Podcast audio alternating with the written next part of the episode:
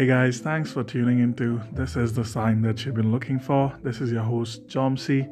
Welcome to the first season and the sixth episode of this podcast. So, for today's podcast, the scripture is Luke 17, verse 1 from the Amplified Bible. Here we go.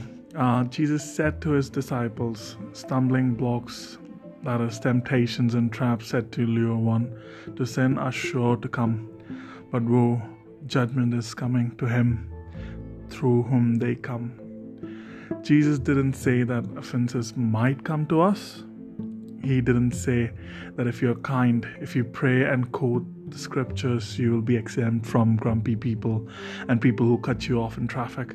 He said offenses will certainly come. You will have opportunities on a regular basis to get upset, to argue, to become offended and bitter, and to try to pay people back.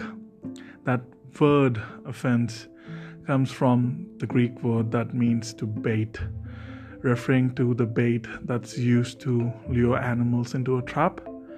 When you're tempted to be offended, when someone is critical, rude, condescending, or say something derogatory to you, recognize that enemies trying to deceive you into his trap. He's saying, Come on, get upset, argue with them, and tell them off.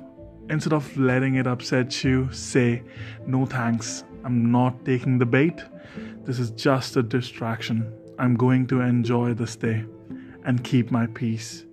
Remember to guard your heart. Thank you all for listening. Hope you like, share, and subscribe.